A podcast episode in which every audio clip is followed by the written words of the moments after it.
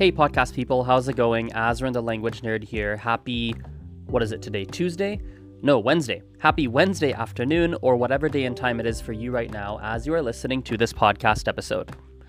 I would like to invite everybody to our Valentine's Day party that is taking place online this Sunday. It is at 8:30 in the morning Calgary time. In Calgary, we use Mountain Standard Time. That is the name of our time zone. That is 3:30 p.m. in Europe, in Central European time.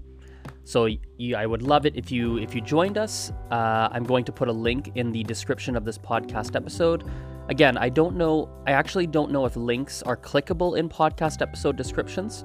So if it is not clickable, maybe just send me a message on Instagram or Facebook. My username is at polyglot azren, P O L Y G L O T A Z or Z, depending on your country. R E N, and I will just send you the sign up link for that. Yesterday, when I made this podcast, we had about nine or 10 people signed up. Right now, we have, I think, 15 or 16 people who are registered. So hopefully, we get, uh, a, you know, four, five, six more people signing up per day. And by the time we get to Sunday, we have a nice group of, you know, 20, 30, 40 language learners across the planet. So without further ado, let's dive into today's podcast episode. And today's episode is about something really interesting. It's something I don't think I've talked about ever before. And it is that language equals power. Language equals power. Why does language equal power? Well, language equals power for a, a wide variety of reasons. And there's so, there are many different ways you can interpret the statement language equals power. In one way, you can interpret that statement because people who have a good grasp of language and who are eloquent, who speak well, are often viewed in a much more positive light. For example, when you see politicians who speak really, really well, it helps them when they when they run for their presidency or when they run for office. When you have a, a CEO, a business owner, and they speak really well, you might think that they're really intelligent. Sometimes in school, even, I remember people that were really good with their words and spoke really well, and so everyone thought they're really smart, but in reality, they were actually not very smart. They were just good talkers.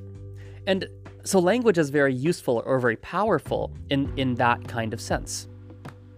Now, language is powerful, that statement is true in another respect as well, in perhaps a more indirect perspective, in the sense that the more deeply you understand your own language, or really any language. But let's stick with your first language for now. The more deeply you understand your first language, the much, uh, the deeper you understand the world around you as a whole. Let me explain what I mean. When I was a child, I'm actually going to open up my Instagram because I, I talked about this on my Instagram stories yesterday in a different sense, but I mentioned it. So, my Instagram stories yesterday, I was sharing some things from my childhood. I was sharing some some some bands that I listened to when I was a kid or a teenager. I was sharing some things that I believed as a kid, and there were some things that came up that were language oriented. So as a child, for instance, I did not understand that in hockey that there were multiple teams. And the reason was that in my mind, I didn't even really understand what a city was. I didn't have the concept of a city. I didn't understand that concept. I didn't really get it yet. I was too young. I was five years old, four years old, and the concepts of cities was new for my brain. I didn't know what a city was, didn't know the word, and I didn't even really understand what the concept or idea of a city meant. So if you don't understand what a city means and you don't have that concept in your mind, it becomes very difficult to understand that there are different hockey teams based on different cities it's really hard to comprehend that concept. And so and so what I did as a child is I just assumed that there were only two hockey teams. One hockey team always had a lighter color jersey, one hockey team always had a darker color jersey, and I would just pretend it was some epic battle between good and evil. That's what I pretended. I had no idea what the point of the game was. I didn't understand it. All I thought is, okay, there's some lighter jersey colored team and a darker jersey colored team. It's good and evil fighting it out, and they're trying to beat each other. That's what I pictured. But that comes from the fact that I didn't have the vocabulary to even under- to understand hockey, the rules of hockey whatsoever, and I didn't have the knowledge of cities and how there's multiple teams for different cities across the across North America. Like I didn't have that knowledge. It was very difficult to comprehend. Right? Or even something like um, I remember in in Calgary where I live, we have these these street signs when you drive. And it's like a sign that has an X on it and there are these pedestrian signs, okay? And for me, I used to just see it and I saw the letter X, but I didn't have any concept of what a pedestrian sign was. I didn't know. That was a word I didn't know. So I was limited in my understanding of what the sign meant. So in my mind, I called them XTs. And I'd be like, Mom, look, it's an XT. And she'd be like, Yes, Azren, it's an XT. and so because my vocabulary was limited, my understanding of my own language was limited it affected my under it affected my understanding of the world around me. So I think language in that sense also has a sense of power as well. That when you have a good grasp of language uh, and you are very specific with your language, you have a good vocabulary, you understand what words mean, what they don't mean.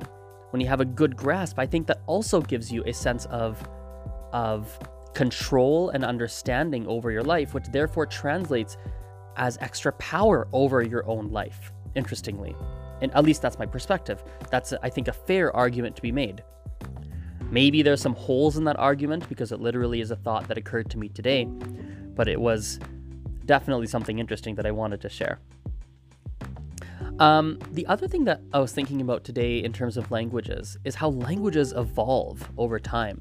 It's really interesting how languages evolve. There's always new expressions being created, being introduced that people start to use. Things change, and it's just interesting. We don't even notice it happening. So, for instance, I saw someone post on their Instagram, or maybe it was their Snapchat or Facebook, some social network. I saw someone post something and they wrote Y A S S. So, yes, but yas, like yas. and she wrote queen like a queen like the queen of a country or the queen of a nation or queen of this of a dynasty or whatnot. So it's like y-a-s-s queen. And of course anyone who who uses a lot of social media and sees that kind of post like you've probably you've there's a good likelihood that you've seen that and you have an idea of what that would mean right? And what kind of context you would use it in. But that for example i feel pretty confident in saying was not something that existed even 10 years ago. Even 10 years ago, that was not a common thing people would say. Referring to a girl as a queen? I mean, was that a thing? I'm trying to think now. I mean, to me, that feels recent. Referring to a woman or a girl as a queen, that feels like a recent development. Um, and then that concept of YASS, that definitely wasn't a thing pre internet even like early early internet days i don't think that existed. Right? That's that that was a, that was something that is that something that's new in language. Or even something like if we go back and we think about um, even the term catch uh, what's that term? Catfishing. The english term catfishing. Do you know where catfishing originated? So the term catfish i'm pretty sure i'm about 80% sure on this catfish, if I'm not mistaken, originated from a documentary. I actually want to Google it right now. I think Catfish was a documentary. I'm just going to Google it very quickly on my phone right now. Um, catfish, catfish documentary. Yes, it was a documentary back in 2010. And I'm pretty sure that was when the term catfishing started to become way much more popular. And to be honest, even if that's not quite true, the the the interesting thing is that a lot of new terms, whether it's catfishing or whatever terms, a lot of them come from media. Media is often where they come from. Perhaps it's a TV show, right? Think about like something like Hasta la vista, baby. Like, where does that come from? It came from a movie, and that introduced a new kind of expression into how we speak and what we say and what we use right? Or if we look at uh, what's the other one I was thinking of the other day? I was thinking of one, oh, it's on the tip of my tongue. I can't remember. Um, there's something I was thinking of just the other day. It's an expression that was introduced through a another TV show. I can't remember. That's okay.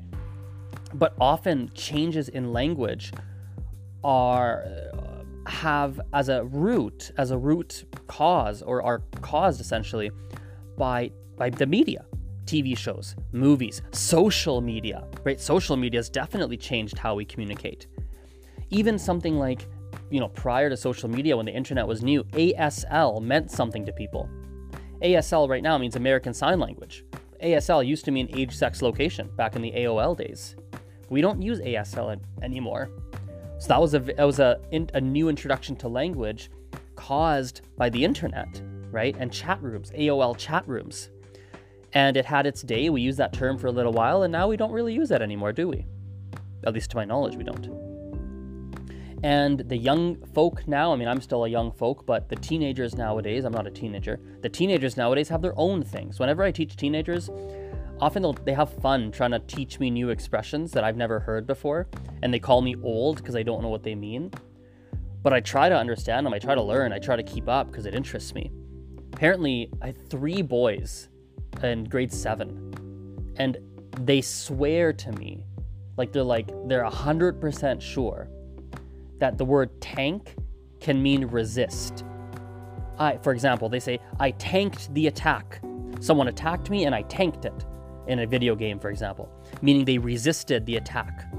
Because tanks are very strong and they resist things, right? They resist damage. They tanked it. And I was like, what? They tanked it. To me, that's so bizarre, but they swear that's something people say. Or the expression big mood. Big mood is a new expression that's arised.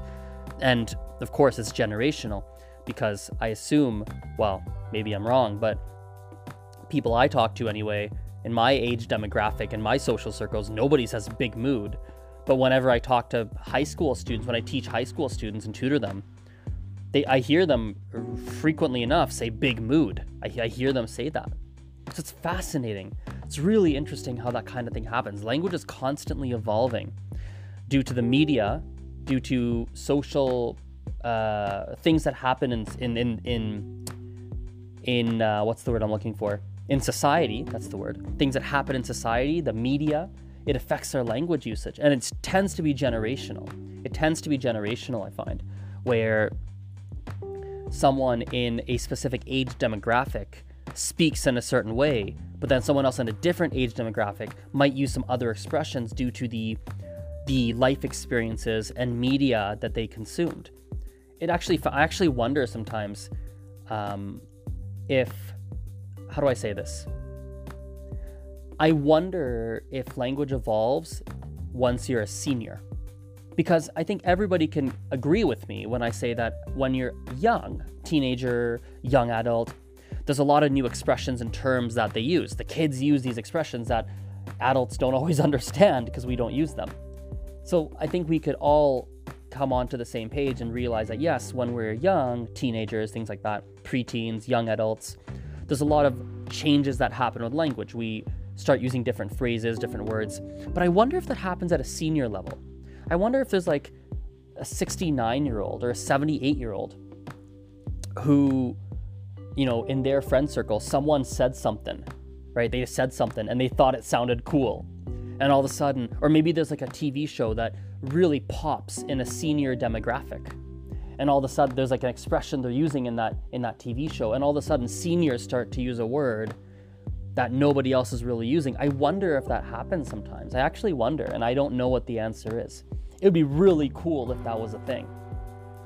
I, I encourage everybody to to Google uh, a person by the name of Susie Dent. I believe that's her name, Susie Dent. She's a British, uh, I believe her title is a lexicographer. She's super nerdy about language. She speaks German and English, and she's very nerdy about typically the English language, to my knowledge. She does this, she has this book. I actually kind of want to get it. She has this book. I don't know what it's called, but if you Google it, I'm sure you'll find it.